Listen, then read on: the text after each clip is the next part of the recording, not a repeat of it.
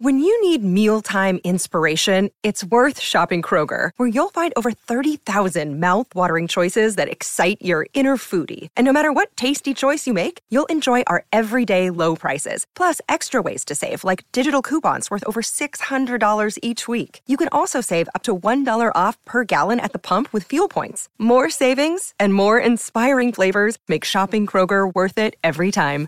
Kroger, fresh for everyone. Fuel restrictions apply. This episode of For Real is brought to you by TBR, Book Riot's subscription service offering reading recommendations personalized to your reading life. Want great new nonfiction books to read, but overwhelmed by all the publishing buzz? Let us help. Tell TBR about your reading likes and dislikes and what you're looking for, and sit back while your bibliologist handpicks recommendations just for you. TBR offers plans to receive hardcover books in the mail or recommendations by email, so there's an option for every budget. Sign up only takes a few minutes. You answer a couple questions about what you like to read, what you're looking for, link up to your Goodreads profile if you have one, and you're done. TBR subscribers are matched to bibliologists based on their requests. So if you love thrillers, you want to read more romance, you're looking for poetry by writers of color, maybe also some space opera, we've got someone who knows just what to choose for you. Each TBR delivery contains three titles in the recommendations only level or three new hardcovers, and you'll receive a new shipment every three months. Hardcovers are available in the US. TBR is also available as a gift. Visit mytbr.co to sign up today. That's mytbr.co.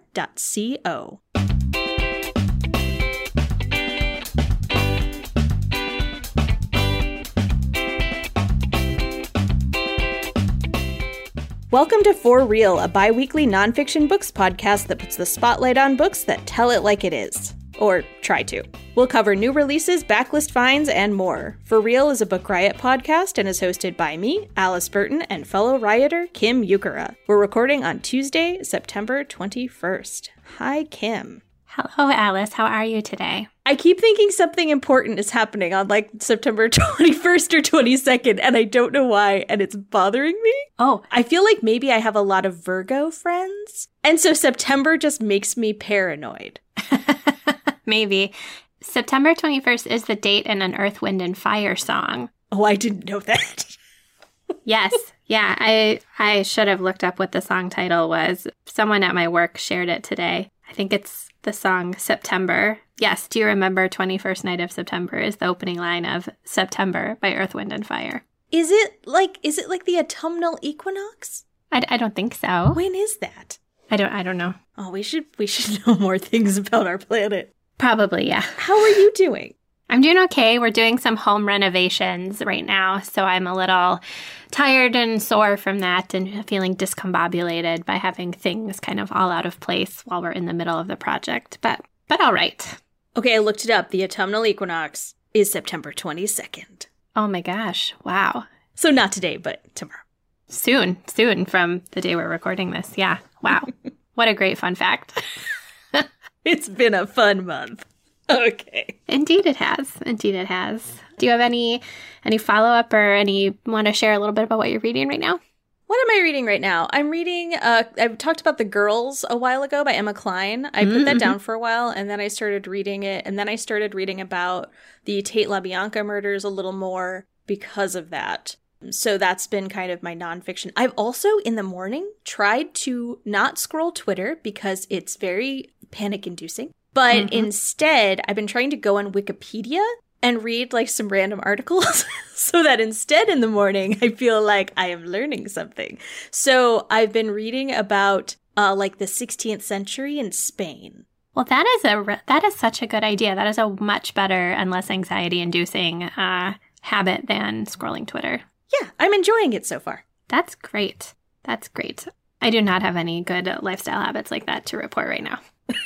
it's been a hard year. Indeed, it has. Indeed, it has. All right, so before we get started, we're on to share about our first sponsor. Uh, this week's episode is sponsored by American Time Bomb by Joshua Melville. Few stories are more central to understanding our history of racially biased incarceration and violent social activism than the life of Sam Melville. This memoir by Melville's son opened a window into the personal life of a legend, revealing the universal and all too human foibles motivating those driven to make change through violence. American Time Bomb is his son's personal portrait based on years of investigation of Melville's story. So that is American Time Bomb by Joshua Melville, and we thank them for sponsoring this week. All right, our first topic of this week is some nonfiction in the news. We have a couple of articles to share. Um, the first one is one of our very favorite things, which is to talk about book award long lists. And we have finally got the National Book Award long list. Yes, it is very exciting. Uh, NPR has the full list for nonfiction. There's also fiction and poetry and young adult, which is exciting, but we're only talking about nonfiction here. so you can look that up. So the nonfiction list is A Little Devil in America, Notes in Praise of Black Performance by Hanif Abdurraqib. Running Out in Search of Water on the High Plains by Lucas Bessire, Tastes Like War, a memoir by Grace M. Cho, The Ground Breaking, An American City and Its Search for Justice by Scott Ellsworth, Covered with Night, a story of murder and indigenous justice in early America by Nicole Eustace, the Sum of Us What Racism Costs Everyone and How We Can Prosper Together by Heather McGhee. Didn't you love that one? I did, yes. Very good. Yeah. The Free World Art and Thought in the Cold War by Louis Menand. All That She Carried The Journey of Ashley Sack, A Black Family Keepsake by Tiya Miles. How the Word is Passed A Reckoning with the History of Slavery Across America by Clint Smith and The Black Civil War Soldier, A Visual History of Conflict and Citizenship by Deborah Willis. This is a great list. It's such a good list. And I love I love that there's some really big books, like books that I I feel like have gotten a lot of publicity, like How the Word is Passed. I heard a lot about that book when it came out, but then a lot of stuff that feels like it's just kind of under the radar. So like Running Out, I hadn't really heard of. Ashley Sack, I've heard a little, or uh, all that she carried, I've heard a little bit about, but not a ton. And so, like, yeah, they just all sound great. Yeah, good job, National Book Awards, noticing those books. Yes. So the finalists for the National Book Awards, so they'll trim that long list down to finalists, will be announced October 5th. And then the winners will be announced at a ceremony in November, November 17th. So a few more weeks till we learn the winners. Yay. All right, so our second article for this week is uh, about a, a, really interesting book deal that got announced um, that I think sounds really exciting. So, uh, book uh, article or link to us from the New York Times uh, titled "Historian of Race in America Gets an Unusual Four Book Deal." And so, this is about Martha S. Jones, who is a professor at Johns Hopkins University, and she has a deal for four books with basic books, which is, from what I can recall, like a four book deal, especially in nonfiction. Like that doesn't really happen. Like you do it a couple books at a time, so that's a big deal. Is I mean, did your recollection similar? Oh, that like four books is a yeah. big. D- yeah, I don't think I have heard of that. Yes. So she is going to be doing four books. The first one is going to be about an exploration of the history and legacy of slavery, sexual violence. Um, and I don't think they mention what the other ones might be, but she also wrote a book called Vanguard, which is a political history of black women that challenged popular narratives of the suffrage movement that came out last August. And uh, interestingly, it also came out when Kamala, Kamala Harris was elected as America's first female vice president. So that was kind of a cool connection there. And she has these very, she does a lot of these really deeply researched history, especially around issues of race in America. So I just I just think that all sounds really cool. I'm excited for a historian to get a four book deal like that and also some of the topics that she may potentially be covering. I think that sounds cool. Well, it's exciting that it's not someone like, I don't know, David McCullough or something. You know what I mean? I feel yeah, like you always get these yeah. like old white men getting these like popular like big book deals. I was very excited about Martha S. Jones last year because we did not have a long book about the history of black women and the vote. And so I talked about Vanguard like probably too much, but. oh, yeah, duh. I should have known that you would have read that book, obviously. yeah, so that'll be great. So we'll link the whole article. It talks a little bit about her. Um, exciting news for sure. Uh, and so, with that, we will jump into our first regular segment, which is new nonfiction books that are coming out now or soon or that we are excited about that we want to share. So, uh, my first pick is a memoir. It's called America Calling A Foreign Student in a Country of Possibility by Rajika Bhandari. And it comes out, or it came out September 14th from She Writes Press. And so, Rajika Bhandari grew up in India and um, came to the United States for graduate school. She, uh, when she came, she was following a boyfriend or her, her partner who was coming to the United States. So, this memoir is about her experience as a foreign student at a major US university. And her kind of lifelong experiences working with foreign students. Um, she works in education now, and so she has this experience as both a, a, person who was a foreign student in the United States, and then now she works with international students. So she didn't think that she was going to come to the United States for school. She was like happy with her experiences at, at school in India, and then um, her partner and you know wants her to come and encourages her to come. So she applies and she comes to the United States. She gets a, an assistantship at a university, and then has to navigate the United States having like no idea about how to be in the United States at all. She has a chapter where she's writing about how like she gets to the university and has to learn how to use a computer and she had just never done that before because computers were not common in India at the time that she was a student and she had never learned to use them and yet she was just expected to know all of these things. And so it's a little bit about culture shock and a little bit about kind of what it is like to become get educated in the United States and then you know return back to India and what it is like there and kind of feeling out of place in those different areas and all of that. So um, I'm mostly in the like kind of personal memoir section of the book. I haven't gotten to a lot of her like research and looking at like the contemporary landscape for international students, but she's just really got like a cool perspective on the whole thing and her memoir is it's very easy to read. It's very personable. Just like kind of drops you into this experience that like many of us have been to college. And so like it's easy to sort of compare my college experience and like understand kind of what she's going through but knowing that her perspective and her like frame of reference for all of it is so different. So um, i really like this one. It's really interesting. So that is america calling a foreign student in a country of possibility by Rajika Bhandari. Ooh, that sounds really good. Also, having like someone who has gone through the same process be able to mm-hmm. like tell, like, I don't know, it's just really helpful. So, also doing something great there. Um, my first new book for this week is Please Don't Sit on My Bed in Your Outside Clothes Essays by Phoebe Robinson. This is uh, a tiny reparations books books uh new release. I, I think it's one of the first ones that was announced for this imprint, uh-huh. right? This is uh-huh. the mm-hmm. Gay imprint.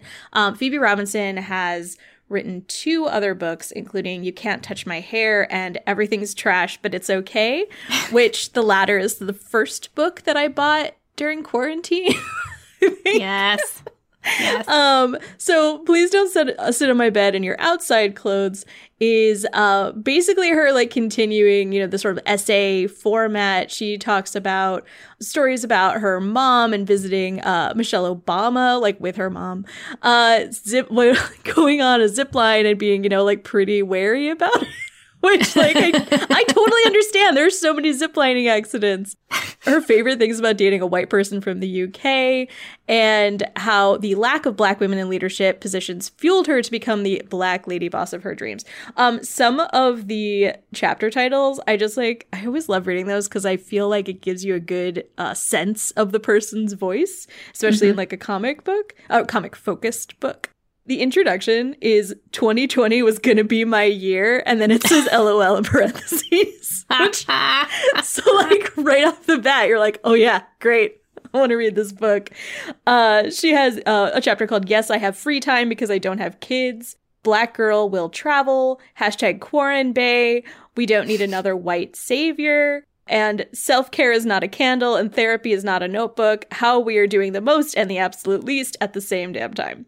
I'm just like so excited she has another book. I'm really excited she signed with Tiny Reparations Books and is kind of being, you know, one of their their first releases. So, uh, mm-hmm. uh, this is out now. So again, please don't sit on my bed in your outside clothes. Essays by Phoebe Robinson. That's such a, a really good title also. Yeah. How do you feel about sitting on one's bed in outside clothes? You know, I honestly had not even thought of it until this title. And now I'm like, boy, that is kind of disgusting. Why would I do that? But it had not occurred to me before like 30 seconds ago.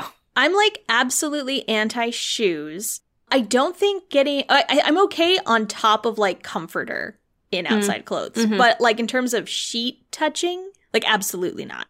Yeah, I don't nap in my clothes usually. I usually put pajamas or sweatpants on if I'm going to like nap in bed. So I guess maybe I am anti outside clothes in bed that's the thing. I think if you change your pants, then it's okay. shirts are shirts are no big deal, but pants. Yeah, because you I don't know. I guess you're leaning on stuff, but like uh. I feel like just pants are the bigger thing. Huh. We'll have to get, get some listener feedback on this very pressing and important question. I got some opinions here.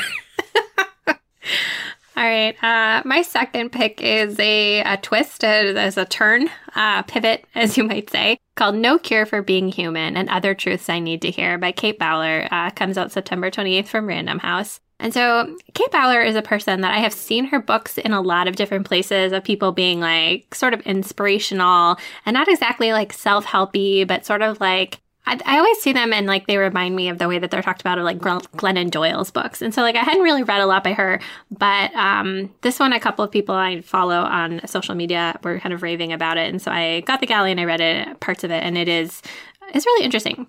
So, this is a book about kind of what happens when the things you hoped for and expected in your life are put on hold. And so, the memoir part of it is Kate Bowler sort of was a person who like believed that, like many of us do for a long time, like you can do anything and that you have unlimited choices.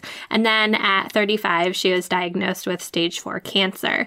And so in this book, she um, writes about about her diag- or, uh, initial diagnosis and then how she tries to move forward from that very serious diagnosis talks about how she mines the wisdom and absurdity of today's best life now advice industry and looks at why like all all positivity and that like we can sort of like do whatever we want and we can get past our the fact that we are humans that are fallible and things happen to us and tries to kind of explore what that means after this very serious diagnosis. She just her writing is just it is so straightforward and but also like emotional. Like I was just reading the introduction and I hadn't gotten very far at all and I don't really know anything about her. And I was getting like teared up just sort of reading some of the things she was saying and being like, oh man, you're like speaking right to some of the things that I'm like trying to wrap my uh, my own head around right now. So the book is about her diagnosis, about ambition and faith as she tries to sort of like come to terms with the idea that like our lives and our world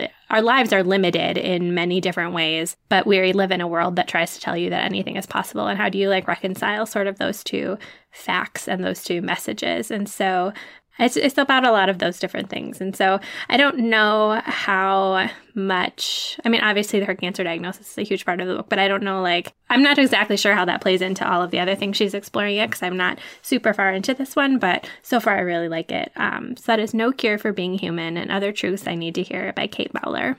Um, that sounds like a a difficult book, but mm-hmm. a a very moving one.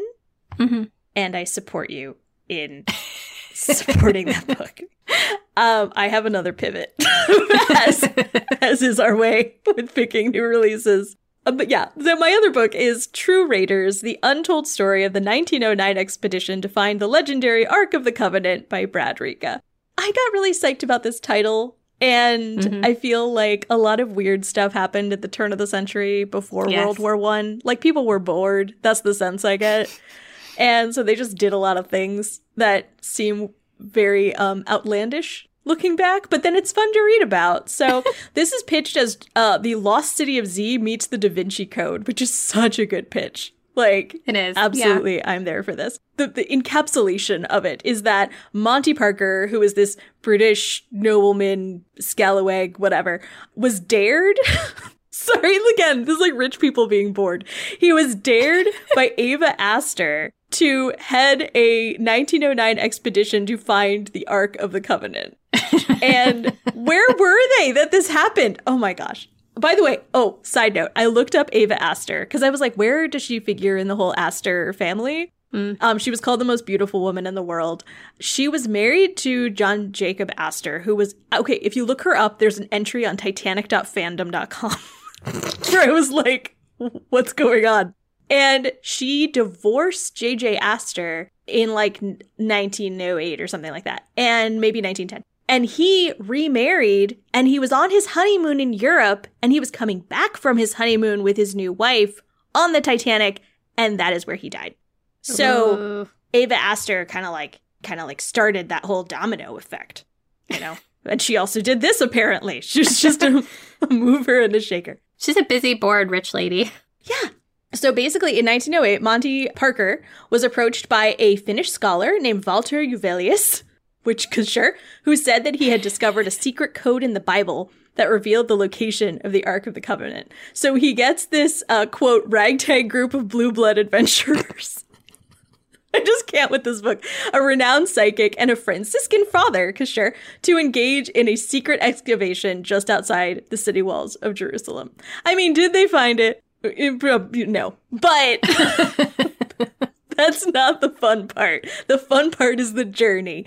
And this is the Parker expedition uh, in, again, 1909 to 1911. They were actually technically looking for the treasure from Solomon's temple. Like, that's where they were really sure that the secret Bible code was leading them was to the treasure from Solomon's temple. I just love this. Um, it sounds like absolutely great 2021 escapism. And I support it. Again, that is True Raiders, the untold story of the 1909 expedition to find the legendary Ark of the Covenant by Brad Ricca. That sounds like exactly what we need as 2021 escapist reading. That is an excellent uh, that is an excellent pick. Right? I was just I don't know, I was just looking at the movie Raiders of the Lost Ark and because my friend wants us all to dress up as characters from 1981 movies for her birthday. And that movie came out in 81. So I was like, wow, this just ties right in uh, with Kim's birthday. Anyway, let's talk about our second sponsor, which is On Assignment by James Larison. On Assignment is, speaking of exciting adventure stories, here's another one, is an exciting adventure story with personal drama and high stakes, as well as a glimpse behind the scenes of the highly regarded National Geographic brand. Jim and Elaine Larison spent years studying, exploring, and living in wild places, making more than 30 environmental films, most for the National Geographic Society. Uh, this is a thrilling adventure story full of risk and personal conflict, uh, it is also a touching look at the tender bonds that held the married couple together while they struggled to complete their many film assignments. Uh, this also touches on advocacy. Larison says, I believe the future of the entire planetary biological system, which includes human beings, depends on the preservation and conservation of wild lands and wildlife. Indeed, sir. Uh, so again, that is On Assignment by James Larison. Thank you for sponsoring. Excellent. Do you want to know what Ava Astor's second name became after she remarried? Yes, please. She became Lady Ribblesdale. God, I love that so much. It's real good. She didn't die till 1958. Wow, that's yeah. like that's bizarre. Anyway, I just wanted to add that Lady Ribblesdale's pretty good. so good. All right, with that, we will switch gears into our weekly theme. Uh, for this week's episode, we wanted to talk about books for uh, National Hispanic Heritage Month, which is celebrated September 15th to October 15th.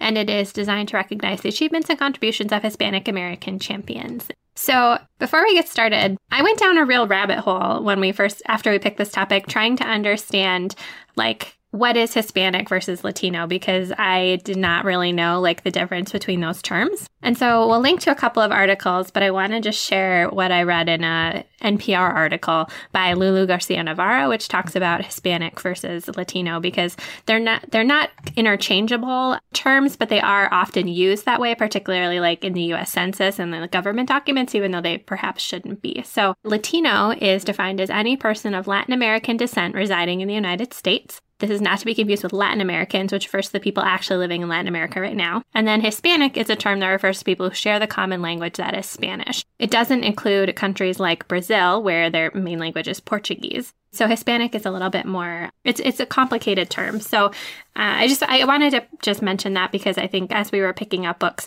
they're ones that could be reflective of Hispanic or Latino authors, even though we're talking about Hispanic Heritage Month. So kind of use them to reflect a, a variety of identities. Anything else? No, I thought that was very well said. All right, perfect. So my first pick is a really fun one that I had not heard of until I started kind of digging around to try and find books that I hadn't heard of before to talk about. Uh, and it's called Once Upon a Quinceañera, Coming of Age in the USA by Julia Alvarez.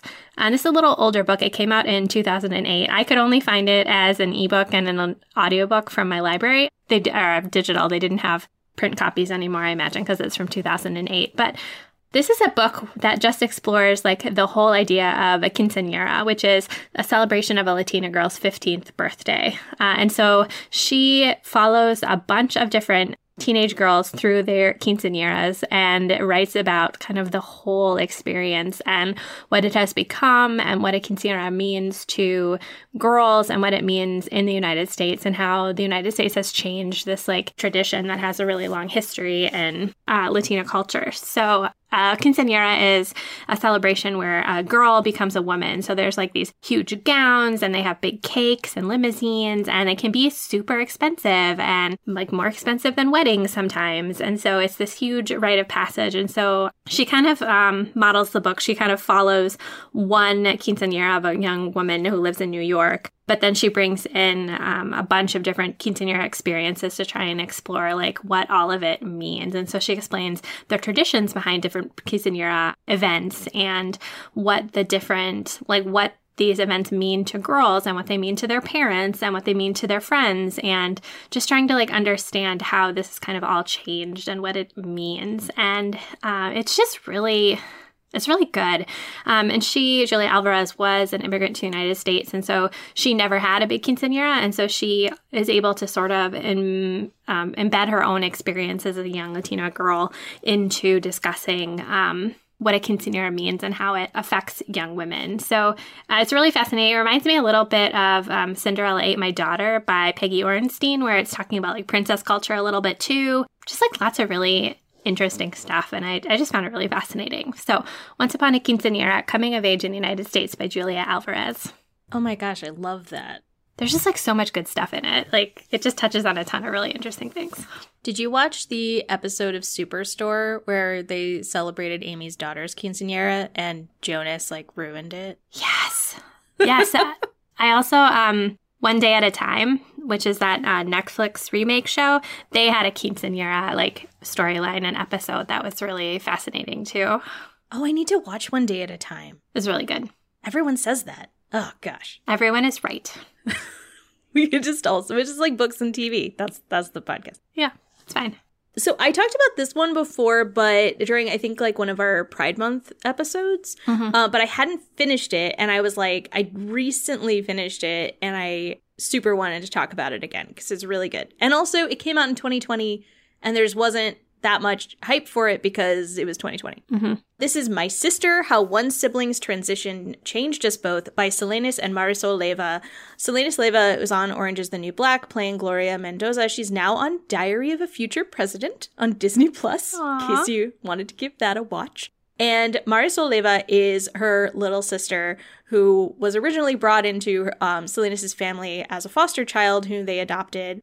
Marisol came out as trans in her teen years. And so what the way that they structure this memoir, it's really interesting. It's it's very much about the family, like like the kind of the transition as it affects the family, but then also from Marisol's perspective. And so the pers- like the um, narrative changes from Selenis's, which is talking about how she was seeing the situation and how her family is reacting, to then Marisol, who's talking about it as a lived experience. And then sometimes it'll be like, here's my perspective of this scene that happened in our lives. And then the other person shares theirs. And it's just really interesting mm-hmm. and just really moving. And Marisol talks about basically at various points being, I think she ends up being homeless and kind of having no resources and then getting connected with services. There's the Ali Forney Center in New York City that like sets her up with job training and like how to create a resume and all this stuff and kind of like gets her life together.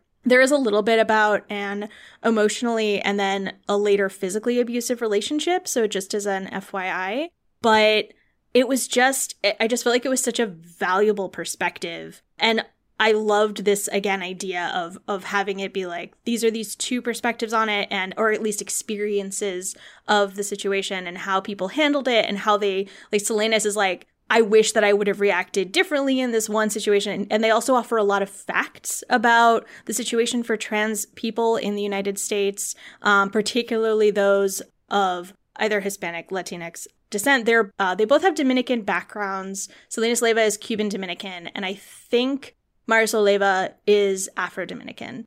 But it's just like, oh, there's so much. And it's like, it's very like personably told. So it's also like a quick read because you just feel like you're just reading someone like telling you something in like a chat.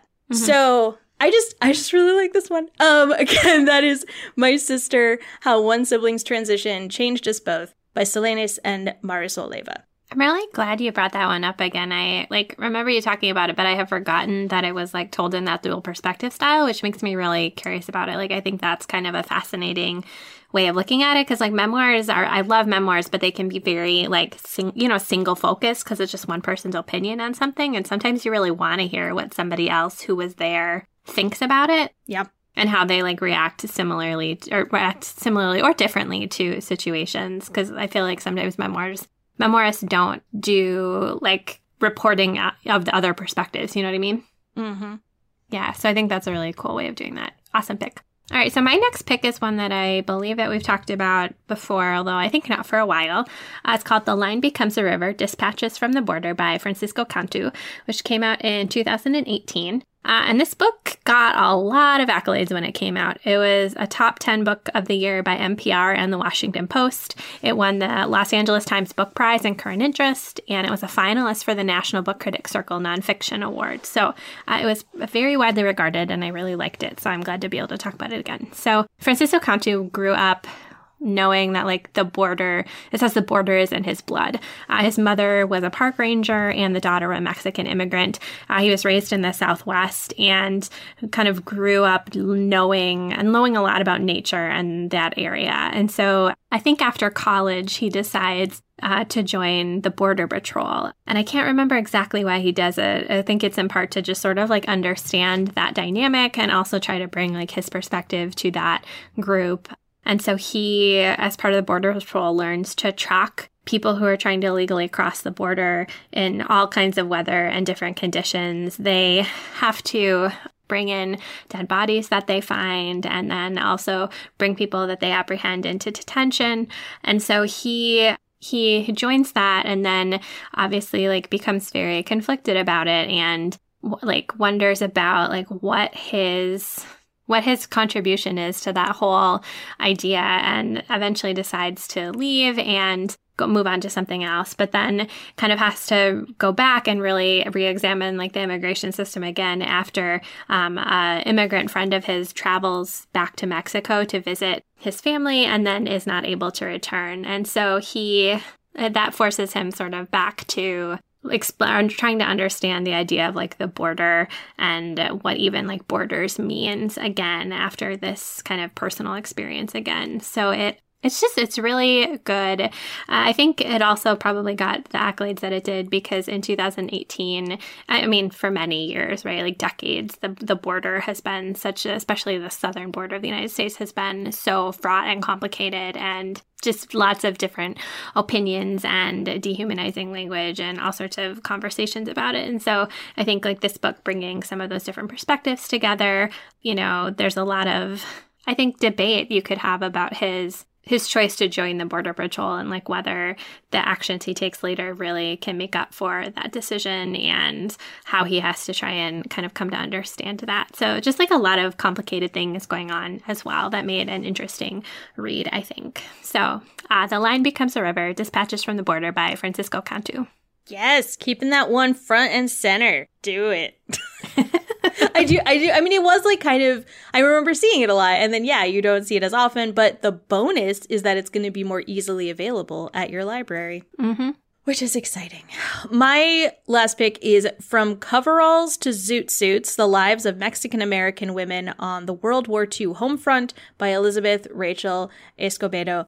I thought, why not throw in an academic press book to this mix, you know? Uh, especially one that, okay, so this feels very like you have Rosie the Riveter, and you had this whole idea of women going to work, especially in like the defense industries. But a lot of the time, that is either focused on Anglo or African American women, like when you're doing like scholarship on women in World War II. And I mean, yeah, I haven't seen anything about Mexican American women in World mm-hmm. War II and like what they were doing. So I was super psyched to see this book. So at the time, these women were going to work at US Defense Industries, and we had all these population shifts happening, and Mexican American women found these new means, along with all these other groups of women, to exercise control over their lives and home and at work. And so in this, she looks at how, uh, as war workers and volunteers, dance hostesses and zoot suiters, these young women and rebellious daughters used wartime conditions to serve the U.S. in its time of need and pursue their own desires. But also, they had to, after the war, continue challenging workplace inequities, confronting family and communal resistance to their uh, broadening public presence. And so she's like really highlighting these voices that you just don't hear very often. One of the things that I re- wanted to talk about was uh, this whole thing about zoot suits, because as someone who was in eighth grade, I believe, when the song Zoot Suit Riot came out, do you remember that? Yep. Oh my gosh. So I did not realize why ostensibly the zoot suit riots happen, which you know, a zoot suit is like this very um, high waisted, very wide legged, but then tight cuffed trouser. And then you had this long coat with these wide lapels and these padded shoulders.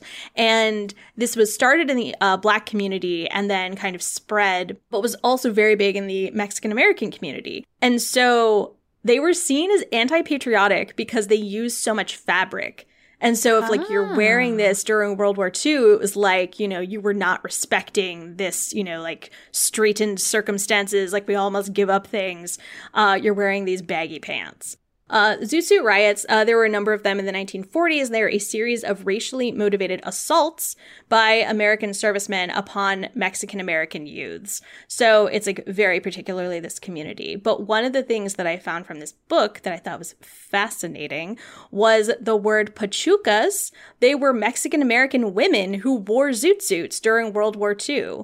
And Wow. this, yeah, like I, I didn't know that. And it's the zoot suit was this is according to Wikipedia as like a summary, but the zoot suit was the most salient identifying feature of Pachuquismo, which was a Mexican American youth subculture. And this was emerged during this time of increased racism and the fight for Mexican American rights and equality within Amer- American society. And so it says the uh, Pachuca gangs like the Black Widows and Slick Chicks wore these like they would wear fishnet stockings with these zoot suits. And uh but like some the point that she makes in the book is that some women they wore zoot suits and they were called pachucas, but they did not identify as being pachuca. You know what I mean? So I just thought like all of this stuff that was happening and like history is so vast and I just I just love it. This is oh, this is why I love books like this.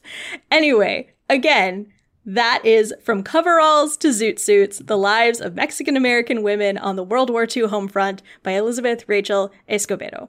Man, that sounds so good. I I so appreciate the way that you're able to pull in like these really interesting academic books because like that's just that's not ever where my brain goes. Like I am a library person and I kind of tend to read like more popular nonfiction. And so like you just pull some really great stuff that is like under the radar and like yeah, that just sounds awesome. What an interesting piece of history to uncover. Aw, thanks, Kim. Yeah, that's awesome. Um, I wanted to just do quick mentions of three other titles that I feel like I've talked about like too many times, so I didn't want to bring them up as like full mentions, but just other books by uh, authors that I think would fit the theme. Um, first one is In the Dream House by Carmen Maria Machado, which is an amazing memoir. Uh, it is about a queer relationship that is abusive. So if that is a, a trigger for you, that this is not a book to pick up, but it explores lots of different like styles and genres of writing to like understand this relationship. It's just it's so good. It's so good. Second one is The Undocumented Americans by Karla Cornejo Villavicencio, uh, which is a book about undocumented Americans by a young woman who kind of does some deep dive reporting. But there's a lot of like memoir and like not exactly genre experimentation, but kind of in it that I thought was really fascinating. Um, and then Ordinary Girls by Jaquira Diaz, which is about a young Hispanic woman growing up like a coming of age memoir that I also really liked. So uh, I just wanted to mention those before we close this out. Those are all good. Uh, and so, with that, we will wrap up the podcast by talking about the books we're reading uh, right now at this very moment. So, I. Uh, I'm between books again. I feel like that's been my thing the last like many episodes is being between books when we happen to be recording. But uh, the book I really do want to pick up this weekend is Harlem Shuffle by Colson Whitehead, which is fiction, but it is uh, his latest book. It just came out uh, last week, I think. Uh, and it's a book about uh, New York in the 1960s about a guy who has like a legitimate job and then kind of a side hustle crime business. And it's about his family and getting sucked into this like crime uh, area. So it's like marketed as like a little bit thrillery or like crime fictiony, uh, but also like a family story all set in Harlem. Uh, it sounds uh, really good, and Colson Whitehead is amazing. So I think it should be a great read. Uh, if I get to read this weekend rather than doing home improvement projects, we shall see. Harlem Shuffle by Colson Whitehead. Oh, we have to talk later about your home improvement projects because I'm interested. I think I mentioned last time I was reading We Sold Our Souls by Grady Hendrix, an mm-hmm. author I love. Grady Hendrix, don't do anything bad and have this reflect poorly on me later. So then a lot of people were saying, uh, who were reading the, his new book, which is, um, no, I don't remember it. Oh, Final, it's like Final Girls Club or something, but support group. So a lot of people who were reading that were also reading My Heart is a Chainsaw by Stephen Graham Jones, which is another horror-ish book. He's a native American author who wrote another horror book that has the deer on the cover, and I can never remember the name. but anyway, so My Heart is a Chainsaw. I started it. It's a little scary. I don't know why I keep picking up horror fiction when I am very easily scared, but maybe such such are the times. Um, so yeah, that's very exciting, and I will report back on if I could keep reading or if it got too scary.